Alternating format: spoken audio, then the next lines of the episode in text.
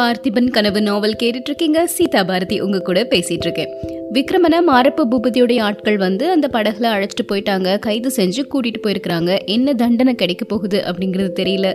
இங்க யாரெல்லாம் இருக்கிறாங்க அப்படின்னு பாத்தீங்கன்னா குந்தவியும் பொன்னனும். குந்தவி ரொம்பவே கவலையோட இருக்கிறாங்க. பொன்னன் கிட்ட குந்தவி சொல்றாங்க படகோட்டி உன் மனைவியை நீ எங்க விட்டுட்டு வந்திருக்க? அப்படின்னு.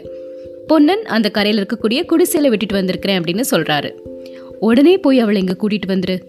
நமக்கு நிறைய வேலைகள் இருக்கு. மகாராஜாவை எப்படியாவது விடுதலை செய்யணும். விடுதலை செஞ்சு ரகசியமா அவரை மாமல்லபுரத்துக்கு நாம அனுப்பிடணும். அமாவாசை அன்னைக்கு செண்பகத்தீவுக்கு ஒரு கப்பல் மாமல்லபுரத்துல இருந்து போகும். அந்த கப்பல்ல ஏத்தி அனுப்புனாதான் நமக்கு நிம்மதியே அப்படின்னு சொல்றாங்க. பொன்னன் சொல்றாரு அம்மணி நான் உன்னை சொல்லுவேன் கோவச்சுக்க கூடாது. எதுக்காக நாம இவ்வளோ கஷ்டப்படணும்? உங்க அப்பா கிட்ட ஒரு வார்த்தை நீங்க சொன்னீங்கன்னா விக்ரமனை உடனே விடுதலை செஞ்சு கூட்டிட்டு போயிடலாம்ல அப்படின்னு. அதுக்கு குந்தவி சொல்றாங்க என்னோட அப்பாவை பத்தி நீ சரியா தெரிஞ்சுக்கல பொண்ணா. அவருக்கு சட்டம்னா சட்டம்தான் நீதினா நீதி தான் சக்கரவர்த்திக்கு தெரியறதுக்கு முன்னாடி உங்க மகாராஜா விக்ரமன் கப்பல்ல ஏறினாதான் தப்பிக்க முடியும். நல்ல வேளை இப்போ எங்க அப்பா காஞ்சியில் இல்ல. ஏதோ முக்கியமான காரியமா மாறு வேடத்தோட சுத்திட்டு இருக்கிறாரு. இதுதான் நமக்கு சமயம் அப்படிங்கிறாங்க. பொன்னன் நினைக்கிறாரு அவருக்கு தெரிஞ்ச உண்மைகள் எல்லாத்தையுமே குந்தவி கிட்ட இப்பவே சொல்லிடலாமா அப்படின்னு. ஆனா அவர் சிவனடியாருக்கு செஞ்சு கொடுத்த சத்தியம் ஞாபகத்துக்கு வருது. அதனால அதை எதையுமே சொல்லாம அமைதியோட இருக்கிறாரு. திரும்ப குந்தவிய பார்த்து தேவி விக்ரம மகாராஜாவின் நலன் மட்டும்தான் எனக்கு முக்கியம். நீங்க என்ன கட்டளை இட்டாலும் அதுபடி செய்யறதுக்கு நான் தயாரா இருக்கிறேன் அப்படிங்கிறாரு. குந்தவி சொல்றாங்க சந்தோஷம். நான் இப்போ மாளிகைக்கு போறேன். நீ முதல்ல போய் வள்ளியை இங்க அழைச்சிட்டு வா அப்படின்னு. பொன்னன் படகை எடுத்துட்டு அந்த கரையை நோக்கி போறாரு. வீட்டு பக்கத்தில் வந்துட்டாரு. வீடு எப்போவுமே திறந்து தான் இருக்கும். ஆனால் இப்போ புதுசாக வீடு பூட்டி இருக்குது. உள்ள வள்ளி இருக்கிறாங்க. என்ன? கதவை பூட்டிட்டு இருக்கிறா வள்ளி அப்படின்னு சொல்லிட்டு கதவை தட்டுறாரு. தட்டின உடனே வள்ளி உள்ளேருந்து யார் அது? அப்படின்னு கோபமான குரலோட கேட்குறாங்க நான் தான் பொண்ணே வந்திருக்கிறேன் அப்படின்னு சொல்கிறாரு உடனே வள்ளி கதவை திறந்து சீக்கிரமாக உள்ளவா அப்படின்னு சொல்லிட்டு திரும்பவும் கதவை அடைச்சிக்கிறாங்க. அப்புறம் சொல்றாங்க கொஞ்ச நேரத்துக்கு முன்னாடி இங்க யாரோ ரெண்டு பேர் பேசிட்டு இருக்கிற மாதிரி குரல் கேட்டுது. மங்கிய வெளிச்சத்துல ரெண்டு பேர் போறது தெரிஞ்சது. அதுல ஒருத்தன் நெட்டையா இருந்தான். அவனுக்கு ஒரு கை இல்ல. அதை பார்த்த உடனே எனக்கு அவ்வளோ பயம் வந்துருச்சு பொண்ணா. காவிரி சங்கமத்தில் சூரிய கிரகணத்தன்னைக்கு அருள்மொழி ராணியை தூக்கிட்டு போன உருவம் தான் அது. அவன் பக்கத்தில் போனவே ஒரு குள்ளனா இருந்தான். ஒற்றை மனிதன் அப்படி சாலையோட கிழக்கு பக்கமாக போயிட்டான். இந்த குள்ளை மட்டும் சாலை ஓரத்தில் ஒரு மரத்து பக்கத்தில் உட்காந்துட்டான் நான் திரும்பவும் கதவை பூட்டிட்டேன். அவங்க யாராவது வந்து கதவு தட்டுவாங்களோ குடிசைக்குள்ளே வந்துடுவாங்களோன்னு பயந்து போய் தான் கதவை பூட்டி வச்சிருக்கிறேன் அப்படின்னு சொல்கிறாங்க பொன்னன் கொஞ்ச நேரம் யோசிக்கிறாரு. வள்ளி சரி சீக்கிரமா வா. இன்னைக்கு ராத்திரி உனக்கு வேலை இருக்கு அப்படிங்கிறாரு. எங்க வர சொல்ற? உறையூருக்கா? அப்படின்னு வள்ளி கேக்குறாங்க. இல்ல இல்ல வசந்த தீவுக்கு தான். குந்தவி உன்னை அழைச்சிட்டு வர சொன்னாங்க. அப்படியா? இளவரசர் சௌக்கியமா இருக்காரா? அவர் யாருன்னு தேவிக்கு தெரியுமா? அப்படின்னு வள்ளி ரொம்ப ஆவலோட கேட்குறாங்க அதெல்லாம் தெரியும். ஆனால் அதை விட முக்கியமான விஷயங்கள் நிறைய இருக்குது எல்லாமே நான் படகுல போகும்போது சொல்கிறேன் வா அப்படின்னு சொல்லிட்டு ரெண்டு பேருமே அந்த நதி கரைக்கு வர்றாங்க. திரும்பவும் வள்ளியை படகுல ஏற்றிட்டு பொன்னன் அப்படியே அந்த கரையோரமாக போய் வசந்த மண்டபத்தில் கொண்டு போய் வள்ளியை விட்டுடுறாரு. அவர் இந்த கரைக்கு திரும்பவும் வர்றாரு.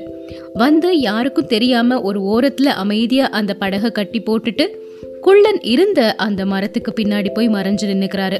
அங்க யார் வர்றாங்க? அதை கவனிக்கணும் அப்படின்னு சொல்லிட்டு நிக்கிறாரு. கொஞ்ச நேரத்துல ஒரு டக் டக் டக் டக்குன்னு குதிரை வரக்கூடிய சத்தம் கேக்குது. பொன்னன் விழிப்போடு நிமிர்ந்து உட்கார்றாரு. உறையூர் பக்கத்துல இருந்து தான் அந்த சத்தம் வந்தது. கொஞ்ச நேரத்துக்கெல்லாம் குதிரை பக்கத்துல வந்துருச்சு.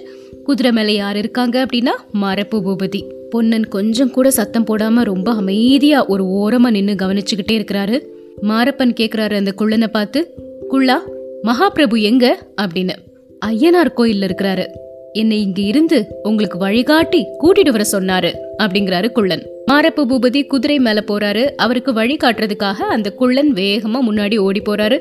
அவங்க ரெண்டு பேரும் எங்க போறாங்க அப்படிங்கறத பொன்னனால யூகிக்க முடிஞ்சது. அந்த காட்டுக்குள்ள இருந்த ஒரு பாழடைஞ்ச ஐயனார் கோயிலுக்கு தான் குள்ளன் போறாரு. அவரை தொடர்ந்து மாரப்பு பூபதியும் போயிட்டு இருக்கிறாரு. அவங்க போய் ஒரு கால் நாழிகைக்கு அப்புறமா பொன்னனும் அந்த வழியா போறாரு.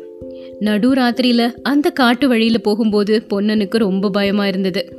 பயத்தை அதிகப்படுத்துற மாதிரி ஆந்தைகள் உருமக்கூடிய குரலும் நரிகள் ஊழையிடக்கூடிய குரலும் கேட்டது. மரம் செடி கொடிகள் எல்லாம் அசைஞ்சு ஆடும் போதும் தரையில கிடந்த இலை சருகுகள் சரசர சரசரன்னு சத்தம் போடும் போதும் பொன்னனுக்கு ஏதோ மாதிரி இருந்தது. ஆனா இங்க ஏதோ ஒரு முக்கியமான சம்பவம் நடக்க போகுது. முக்கியமான ரகசியத்தை தெரிஞ்சுக்க போறோம் அப்படின்னு நினைச்சு அந்த ஆவல்னால மனதை அப்படியே திடப்படுத்திட்டு ஐயனார் கோயில் இருந்த திசையை நோக்கி போயிட்டே இருக்கிறாரு. கிட்ட நெருங்க நெருங்க முன்னாடி இருந்த பிரம்மாண்டமான வீரர்களின் சிலைகளும் மண் யானைகளும் குதிரைகளும் தீவர்த்தி வெளிச்சத்துல கோரமா தெரிய ஆரம்பிச்சது. இந்த ஏகாந்த காட்டு பாதையில் இருக்கக்கூடிய பாழடைஞ்ச கோயிலுக்கு பட்ட பகல்ல வரும் பொழுதே பொன்னனுக்கு பயமா இருந்தது. இப்போ கேட்க வேண்டியதே இல்லை. கோயிலின் வாசல் படியில பொன்னன் பார்த்த காட்சி அவருடைய பயத்தை நூறு மடங்கு அதிகமாகிருச்சு. அங்க புராணங்கள்லாம் வர்ணிச்சிருப்பாங்க இல்லையா? அந்த மாதிரி ஒரு கோர ராட்சச ரூபம் கொண்ட ஒருத்தன் கையில தீவர்த்தியோட நின்றுட்டு இருந்தான். அவனுக்கு பக்கத்துல ஒரு நெடிய கம்பீர உருவம் நின்னுது. அது வேற யாரும் கிடையாது மகா கபால பைரவன். அந்த ஒற்றை கை உடைய கபால பைரவன் தான். தீவர்த்தியின் சிவந்த ஒளியில அவனுடைய நெற்றியில அப்பியிருந்த சந்தனமும் குங்குமமும் ரத்தம் மாதிரி சிவந்து தெரிஞ்சது. அவனுடைய கழுத்துல தொங்கிய கபால மாலை பொன்னனுக்கு குலை நடுக்கத்தையே உண்டாக்கிருச்சு.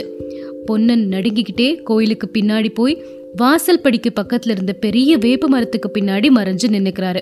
அந்த சமயத்துல குள்ளனும் மாரப்பனும் மகா கபால பைரவனின் முன்னால வந்து நிக்கிறாங்க. மகா பிரபு அப்படிங்கிறாரு மாரப்பன். சேனாதிபதி மாதவனுடைய ஆசையை நிறைவேற்றிட்டியா? பலி கொடுக்கணுமே. பலி எங்க? அப்படின்னு கபால பைரவன் பேய் குரல்ல கேக்குறாரு. அதுக்கு மாரப்பன் சொல்றாரு மகாபிரபு பலி பத்திரமா இருக்கு அப்படின்னு. ஏன் இங்க கொண்டு வரல? அப்படின்னு கேக்குறாரு கபால பைரவன். இல்ல பிரபு இன்னைக்கு சாயங்காலம் தான் இளவரசனை கைப்பற்ற முடிஞ்சது. உடனே இங்க கொண்டு வர்றதுல நிறைய அபாயங்கள் இருக்கு. அந்த ஓடக்காரன் அவனை என்னால கைது செய்யவே முடியல.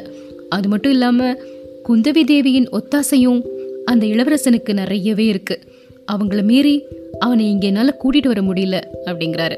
அது கேட்டோன்னு திரும்ப கபால பைரவன் சொல்றாரு ஓஹோ காளி மாதாவின் கட்டளையை நிறைவேற்ற பயப்படுறியா? அதுவும் ஒரு பெண் பிள்ளைக்கும் ஒரு ஓடக்காரனுக்கும் பயப்படுறியா? அப்படின்னு. இல்ல இல்ல நீங்க எனக்கு இட்ட கட்டளைய நான் கண்டிப்பா நிறைவேற்றுவேன். அமாவாசை அன்னைக்கு ராத்திரிக்குள்ள அவனை இங்க கொண்டு வந்து நான் சேர்ப்பேன். அப்படி சேர்க்கலன்னா என்னையே மாதாவுக்கு பலியா நான் அர்ப்பணம் செய்வேன் அப்படிங்கிறாரு மாரப்ப பூபதி. வேண்டாம் பூபதி உன்னால மாதாவுக்கு இன்னும் நிறைய காரியங்கள் ஆகணும். இந்த செழிப்பான தமிழகத்துல மகா காளியின் சாம்ராஜ்யம் ஸ்தாபிக்கப்படும் போது நீதான் பிரதம தளகர்த்தனா இருக்கணும். அதுக்கு நீ உயிரோடு இருக்கணும். அதனால எப்படியாவது கஷ்டப்பட்டு அந்த இளவரசனை அமாவாசை அன்னைக்கு இங்க கொண்டு வந்து சேர்த்துரு அப்படின்னு சொல்றாரு அந்த கபால பைரவன். கண்டிப்பா அமாவாசை அன்னைக்கு முன் ஜாமத்துல மகேந்திர மண்டபத்துக்கு பக்கத்துல அவனை கொண்டு வந்து சேர்ப்பேன். ஆனா அங்க வழியில உங்க ஆட்களை அனுப்பி அவனை நீங்க கூட்டிட்டு போகணும் அப்படிங்கிறாரு மாரப்பு பூபதி. ஏன் அந்த வேலையை எனக்கு கொடுக்குற? உன் ஆட்களை வச்சே என்கிட்ட கொண்டு வந்து சேர்க்க முடியாதா? அப்படின்னு கேட்குறாரு அந்த கபால பைரவர். அதுக்கு பூபதி சொல்றாரு மகாபிரபு இங்க உள்ள ஆட்கள் கிட்ட எனக்கு முழு நம்பிக்கை இல்லை. சக்கரவர்த்தியின் கட்டளைப்படி இளவரசரை காஞ்சிக்கு அனுப்ப போறேன் அப்படின்னு சொல்லி தான் அவரை கூட்டிட்டு வர அவங்கள தொடர்ந்து கொஞ்சம் பின்னாடி நானும் வந்துட்டே இருப்பேன். உங்களுடைய ஆட்கள் வந்து வழி மறிச்சு இளவரசனை கூட்டிட்டு போட்டோம். அப்படியே ஆகட்டும். ஆனா ஜாக்கிரதை. காளிமாதா அடுத்த அமாவாசை இரவில் அவசியம் பலியை எதிர்பார்த்து காத்துட்டு இருப்பா அப்படின்னு சொல்றாரு கபால பைரவர் பூபதியும் அதுக்கு சரின்னு ஒத்துக்கிறாரு. கபால பைரவனும் அந்த குள்ளனும் மாரப்ப பூபதியும் அங்கிருந்து இப்போ கிளம்பி போயிட்டாங்க. அவங்க கிளம்புனதுக்கு அப்புறமா கொஞ்ச நேரம் கழிச்சு பொன்னன் அந்த இடத்துல இருந்து கிளம்புறாரு. அவருடைய உடல் ரொம்ப சோர்வா இருந்தாலும் மனதுல வந்து ஒரு புத்துணர்ச்சி வந்த மாதிரி இருக்கு. காரணம் என்னன்னா இந்த நரபலிக்காரர்கள் அப்புறம் மாரப்பு பூபதி அவங்களுடைய திட்டம் என்ன அப்படிங்கிறது இப்போ பொன்னனுக்கு நல்லா தெரிஞ்சிருச்சு. அதனால ஏதாவது ஒரு வழியை கண்டுபிடிச்சு விக்ரம மகாராஜாவை இவங்க கிட்ட இருந்து தப்பிக்க வைக்கணும் அப்படின்னு அவர் நினைக்கிறாரு. அதோட மாரப்பன் என்ன தந்திரத்தை பயன்படுத்தியிருக்காரு அப்படிங்கிறதையும் கொஞ்சம் பொன்னனால் யூகிக்க முடிஞ்சுது. மாரப்பன் நினைச்சிருக்கிறாரு விக்ரமனை கைது செஞ்சு காஞ்சிக்கு கொண்டு போறதுல எந்த ஒரு பிரயோஜனமுமே இல்லை. கண்டிப்பா மகாராஜா மிகப்பெரிய தண்டனை எதுவுமே கொடுக்க மாட்டாரு. அதுக்கு பதிலா இந்த நரபலிக்காரர்கள் கிட்ட விக்ரமனை மாட்டி விட்டுட்டா கண்டிப்பா அவரை நரபலி கொடுத்துருவாங்க. அதுக்கப்புறமா இவர் ராஜாவாகிடலாம் சோழ நாட்டுக்கு. ஆனா இந்த விஷயத்துல மாரப்பு பூபதி தான் இதெல்லாம் செய்யறாரு அப்படின்னு யாருக்குமே தெரிஞ்சிடக்கூடாதுங்கிறதுக்காக அவர் என்ன ஒரு தந்திரத்தை கையாண்டிருக்கிறாரு அப்படின்னா இளவரசரை காஞ்சிக்கு கூட்டிட்டு போற மாதிரியே ஆட்களை வச்சு கூட்டிட்டு போறாரு. வர்ற வழியில கபால பைரவர் அவருடைய ஆட்களை அனுப்பி இளவரசரை கூட்டிட்டு வந்துடணும் அப்படிங்கிற ஒரு திட்டத்தை சொல்லியிருக்கிறாரு. இந்த விஷயம் தெரிஞ்சதுனால இப்ப பொன்னன் என்ன முடிவு பண்றாரு அப்படின்னா காஞ்சிக்கு இளவரசரை மாரப்ப பூபதியினுடைய ஆட்கள் கூட்டிட்டு போகக்கூடிய அந்த சமயத்துல கபால பைரவனின் ஆட்கள் வர்றதுக்கு முன்னாடி ஏதாவது ஒரு தந்திரம் செஞ்சு இளவரசரை தப்பிக்க வச்சு மாமல்லபுரத்துக்கு கூட்டிட்டு போயிடணும். அந்த மாமல்லபுரத்துல தயாரா இருக்கக்கூடிய கப்பல்ல ஏற்றி செண்பகத்தீவுக்கு அனுப்பி வச்சிடணும். இப்படின்னு ஒரு முடிவு செய்யறாரு பொன்னன். ஆனா இது எந்த அளவுக்கு சாத்தியமாகுது அப்படிங்கறது தெரியல. எப்படியாவது இதை வந்து செஞ்சு முடிக்கணுங்கிற ஒரு உறுதியோட அந்த ஐயனார் கோயிலிருந்து கிளம்பி வர்றாரு பொன்னன். இங்க உறையூர்ல விக்ரமன் சிறைச்சாலையில இருக்கிறாரு. சிம்மாசனம் ஏறி செங்கோல் செலுத்த வேண்டிய ஊர்ல சிறையில் அகப்பட்டு கிடக்கிறத நினைச்சு நினைச்சு ஒரு மாதிரி துயர சிரிப்பு சிரிச்சிட்டு இருக்கிறாரு விக்ரமன். பார்த்திப மகாராஜா போருக்கு போறதுக்கு முந்தின நாள் சித்திர மண்டபத்துக்கு அழைச்சிட்டு போய் அவருடைய கையால எழுதிய கனவு சித்திரங்களை எல்லாம் காட்டினத ஒன்னொன்னா நினைச்சு பார்க்கறாரு விக்ரமன். ஐயோ அவையெல்லாம் கனவாக போக வேண்டியதுதான் போல. தந்தைக்கு கொடுத்த வாக்குறுதிய என்னால நிறைவேற்றவே முடியாதா அப்படின்னு நினைக்கிறாரு. செண்பகத்தீவிலிருந்து நான் எதுக்காக இங்க திரும்பி வந்தேன்? சின்ன தீவா இருந்தாலும் அங்க ஒரு சுதந்திர ராஜாவா ஆட்சி செஞ்சுட்டு இருந்தது எவ்வளவு சந்தோஷமா இருந்தது. அதை விட்டுட்டு இப்படி தனியா இங்கே வந்து இப்படி ஒரு பெரிய அபாயத்துல மாட்டிக்கிறதுக்கான பைத்தியக்காரத்தனம் எப்படி எனக்கு ஏற்பட்டது? நான் எதுக்காக முதல்ல இங்கே வந்தேன்? அம்மாவை பார்க்கணும்னு தான் வந்தேன். ஆனா அந்த ஆசை கூட நிறைவேறவே இல்லை. அப்புறம் குந்தவி அவளை நினைக்காம இருக்கிறதுக்கு எவ்வளவோ முயன்று தான் பார்க்குறேன் ஆனால் முடியல. செண்பகத்தீவிலிருந்து நான் இங்கே கிளம்பி வந்ததுக்கு நிறைய காரணங்கள் இருந்தாலும் அதில் முக்கியமான காரணம் குந்தவி தான் இரும்பு ரொம்ப வலிமையானது தான் ஆனாலும் காந்தத்துக்கு முன்னாடி அதனுடைய சக்தியெல்லாம் குன்றி போயிருது. காந்தம் இழுக்க இழுக்க இரும்பு ஓடி வருது. குந்தவியின் அழகு அப்புறம் அவளுடைய உண்மையான அன்பு என்னுடைய இரும்பு நெஞ்சத்தை கூட இழக்கிருச்சு. அந்த காந்த சக்தி தான் செண்பகத்தீவிலிருந்து என்னை இங்கே கூட்டிட்டு வந்திருக்கு. காய்ச்சலோட இருந்த என்னை எடுத்து காப்பாத்தினவ அவ அப்படின்னு தெரிஞ்சதுக்கு அப்புறம் கூட கொஞ்சம் அவ மேல எனக்கு கோபம் இருந்தது. அதுக்கு காரணம் என்னுடைய சுதந்திர ஆட்சியை நிறைவேற்றுறதுக்கு அவ குறுக்க நிற்பா அப்படிங்கிற எண்ணம் தான் ஆனா கடைசி நாள் அவ பேசின பேச்சுல இருந்து நான் அவளை பத்தி புரிஞ்சுக்கிட்டது தவறுன்னு தெரிஞ்சது. இவரை மன்னிக்க சொல்லி நான் என் தந்தை கிட்ட கேட்க மாட்டேன். ஆனா மரண தண்டனையை நிறைவேற்றுறதுக்கு முன்னாடி இவரை நான் கல்யாணம் பண்ணிக்க அனுமதி கேட்பேன் அப்படின்னு எவ்வளவு கம்பீரமா சொன்னா. இப்படிப்பட்ட பெண்ணின் காதலை அறியறதுக்காக செண்பகத்தீவிலிருந்து தானா வரலாம் சொர்க்கரோகத்திலிருந்து கூட வரலாம். ஆஹா அந்த மாரப்பன் மட்டும் வந்து குறுக்கிடலனா? குந்தவியும் நானும் வர்ற அமாவாசை அன்னைக்கு கப்பல் ஏறி செண்பகத்தீவுக்கு கிளம்பி போயிருப்போமே அப்படின்னு யோசிக்கிறாரு. அமாவாசை நாள் நெருங்க நெருங்க விக்ரமனினுடைய உள்ள கிளர்ச்சி இன்னும் அதிகமாகிருச்சு. கடைசி அமாவாசைக்கு முந்தின நாள் மாலை பொழுது வந்துருச்சு. இப்போ அங்க மாரப்ப பூபதி வர்றாரு. ஓ ரத்ன வியாபாரியே காஞ்சியிலிருந்து கட்டளை வந்துருச்சு. வா கிளம்பி போகலாம் அப்படிங்கிறாரு. ஒரு கணம் விக்ரமன் நடுங்கி போயிட்டாரு. கட்டளைன்னு சொன்ன உடனே மரண தண்டனை தான் அப்படின்னு அவர் நினைக்கிறாரு. ஆனா மாரப்பன் வந்து கட்டளை என்னங்கறத சொல்றாரு. காஞ்சிக்கு உன்னை பத்திரமா அனுப்பி வைக்கும்படி கட்டளை. இன்னைக்கு ராத்திரி இரண்டாம் ஜாமத்துல கிளம்பணும். தயாரா இரு அப்படிங்கிறாரு. இப்போ விக்ரமனுக்கு உற்சாகம் வந்துருச்சு. மரண தண்டனை அப்படின்னா தானே பயப்படணும். ஆனா இப்போ காஞ்சிக்கு கூட்டிட்டு தானே போக போறாங்க. வழியில தப்பிக்கிறதுக்கு எத்தனையோ சந்தர்ப்பங்கள் கிடைக்கும் இல்லையா? இல்லனா போராடி வீர மரணமாவது அடையலாம். மரண தண்டனையை விட வீர மரணம் அடைறது நல்லது தானே இது ரெண்டும் சாத்தியம் இல்லைன்னா சக்கரவர்த்தியின் முன்னாடி இன்னொரு தடவை அடிமை வாழ்வை ஒப்புக்கொள்ள மாட்டேன் சுதந்திரத்துக்காக உயிரை விடுவேன் அப்படின்னு சொல்றதுக்காவது ஒரு சந்தர்ப்பம் கிடைக்கும் இல்லையா?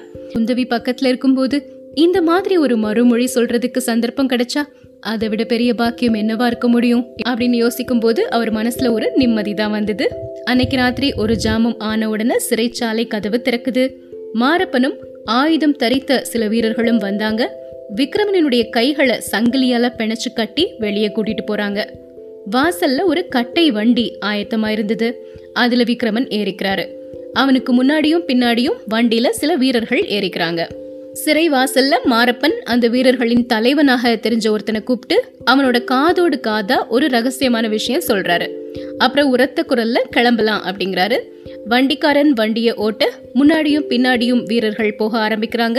உறையூர் வீதிகளின் வழியா வண்டி போயிட்டே இருக்குது. அப்போ அந்த வண்டியை ஓட்டிட்டு இருந்த வண்டிக்காரன் பின்னாடி இருந்த வீரர்களை பார்த்து ஏனுங்க சாமிகளே இந்த பிள்ளையாண்டா யாரு? இவனை எங்க அழைச்சிட்டு போறீங்க? அப்படின்னு கேக்குறாரு. இந்த குரலை கேட்ட உடனே விக்ரமன் திடுக்கிட்டு போயிடுறாரு. இந்த குரல் நாம எங்கேயோ கேட்ட குரல் மாதிரி இருக்கே. அடடா பொன்னனோட குரல் மாதிரி இருக்கே. ஒருவேளை பொன்னன் தான் வண்டிக்காரன் மாதிரி மாறுவேடம் போட்டு வந்திருக்கிறானோ அப்படிங்கிற ஒரு ஆர்வத்தோட அந்த வண்டிக்காரனையே பார்த்துட்டு இருக்கிறாரு விக்ரமன். அந்த வண்டிக்காரன் நிறுத்தவே இல்லை தொடர்ந்து சொல்றாரு இல்ல ஊரெல்லாம் பேசிட்டு இருக்காங்க யாரோ ஒரு செண்பகத்தீவுல இருந்து வந்த ஒற்றனா ரத்தின வியாபாரி மாதிரி வேஷம் போட்டுட்டு வந்தானா சக்கரவர்த்தி மகள் குந்தவியை ஏமாத்திட்டானா அப்படிப்பட்டவன நம்ம சேனாதிபதி மாரப்ப கண்டுபிடிச்சிட்டாராம் அப்படிதான் ஊரெல்லாம் பேசிட்டு இருக்காங்க ஆனா அப்படிப்பட்ட ஒருத்தனை கொண்டு போறதுக்கு வெறும் ஏழு எட்டு பேர் தான் காவலுக்கு போறீங்க? வழியில இவனுக்கு யாராவது ஒத்தாசை செஞ்சு இவனை தப்பிக்க விட்டுட்டாங்கன்னா என்ன செய்வீங்க? அப்படின்னு கேக்குறாரு. விக்ரமன் மனசுக்குள்ள பயங்கரமான ஒரு ஆச்சரியமும் ஒரு மகிழ்ச்சியும் உண்டாகுது. பேசுறது உண்மையிலே பொன்னன் தானா? பொன்னன் குரல் மாதிரியே தான் இருக்கு. எனக்கு தான் ஏதாவது ஒரு சமிக்ஞை செய்தி தெரிவிக்கிறானோ? வழியில வந்து ஒத்தாசை செய்யறதா சொல்றானே? அப்படின்னு யோசிச்சுட்டு இருக்கும்போது பின்னாடி வந்த வீரர்களோட தலைவன் யாரங்க? என்ன பேச்சு? அப்படின்னு அதட்டுறாரு. உடனே எல்லாரும் அமைதியாகிடுறாங்க. வண்டி மட்டும் வேகமாக போயிட்டே இருக்குது. காவேரி கரைக்கு வந்த உடனே வண்டி நின்றுச்சு விக்ரமனும் வண்டியிலிருந்து வீரர்களும் கீழே இறங்கிட்டாங்க. அங்கே ஆற்றங்கரை ஓரமாக ஒரு படகு தயாராக இருந்தது. அந்த படகுல அவங்க எல்லாருமே ஏற போகிறாங்க எல்லாரும் கீழே இறங்கின உடனே வண்டிக்காரன் வண்டியை திருப்பிட்டு போயிட்டு வர்றீங்களா? ஒற்றனை ஜாகிரதையாக கொண்டு போய் சக்கரவர்த்தி கிட்ட சேருங்க. ஐயா வழியில் ஒரு காட்டார் இருக்கு. பத்ரம் அப்படிங்கிறாரு. அப்படி அவர் சொல்லும் பொழுது தீவர்த்தியின் வெளிச்சம் முகத்து மேல படுது. விக்ரமனுக்கு அந்த முகத்தை பார்த்த உடனே தெளிவா தெரிஞ்சது இது பொன்னன் தான் ஒரு பொய் மீச வச்சு மாறுவேடம் போட்டுட்டு வண்டிக்காரன் மாதிரி வந்திருக்கிறாரு அப்படிங்கிறது. பொன்னன் சொன்ன வார்த்தைகளோட பொருள் என்ன? வழியில காட்டாற்றுக்கு பக்கத்துல என்ன விடுவிக்க வர்றதா தானே பொன்னன் சொல்றாரு? அப்படின்னு நினைக்கும் பொழுது விக்ரமனுக்கு ரொம்ப உற்சாகம் உண்டாகிருச்சு. படகுல ஏறி ஆற்ற கடந்து நடு ஜாமம் வரைக்கும் கால்நடையா பிரயாணம் செய்யறாங்க அப்புறம் சாலையோரம் இருந்த ஒரு மண்டபத்துல படுத்து தூங்குறாங்க. காலையில எழுந்து மாட்டு வண்டி பிடிச்சு பிரயாணப்படுறாங்க. பொழுது சாயக்கூடிய சமயத்துல பராந்தகபுரத்தை தாண்டுறாங்க. இன்னும் கொஞ்ச நேரத்துல காட்டாறு வந்துரும் அப்படின்னு விக்ரமனுக்கு தெரிஞ்சிருச்சு. அந்த வண்டிக்காரன் பொன்னன் தானே? அவன் சொன்ன மாதிரி இங்க தான் எனக்கு உதவிக்கு ஆள் வருவாங்க. யார் வருவாங்க? எப்போ வருவாங்க? அப்படின்னு யோசிச்சுக்கிட்டே வர்றாரு விக்ரமன். விக்ரமனை சூழ்ந்து காஞ்சி வீரர்கள் போயிட்டு இருக்கும் பொழுது திடீர்னு பத்ரகாளி பத்ரகாளி நரபலி கபால பைரவர் அப்படிங்கிற சொற்கள்லாம் கேட்குது நிறைய ஆட்கள் அங்கே வர்ற மாதிரி இருக்கு. அவங்க கையில ரொம்ப பளபளப்பான கத்திலாம் வச்சிருக்கிறாங்க. அவங்க எல்லாரும் சூழ்ந்த உடனே இந்த வீரர்கள் காஞ்சி வீரர்கள் எல்லாருமே அங்கிருந்து வேகமாக ஓடி போயிட்டாங்க. விக்ரமனால மட்டும் தப்பிச்சு போகவே முடியல. ஏன்னா அவருடைய கைகளையும் கால்களையும் அந்த வண்டியில் வச்சு கட்டி வச்சிருந்தாங்க.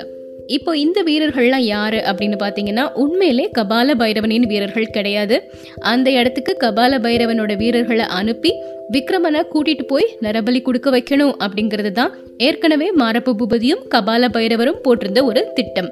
ஆனா அவங்களுடைய திட்டத்தை குழப்புற மாதிரி பொன்னன் ஒரு சில ஆட்களை அவங்க ஆட்கள் வர்றதுக்கு முன்னாடியே இங்க கூட்டிட்டு வந்துட்டாரு.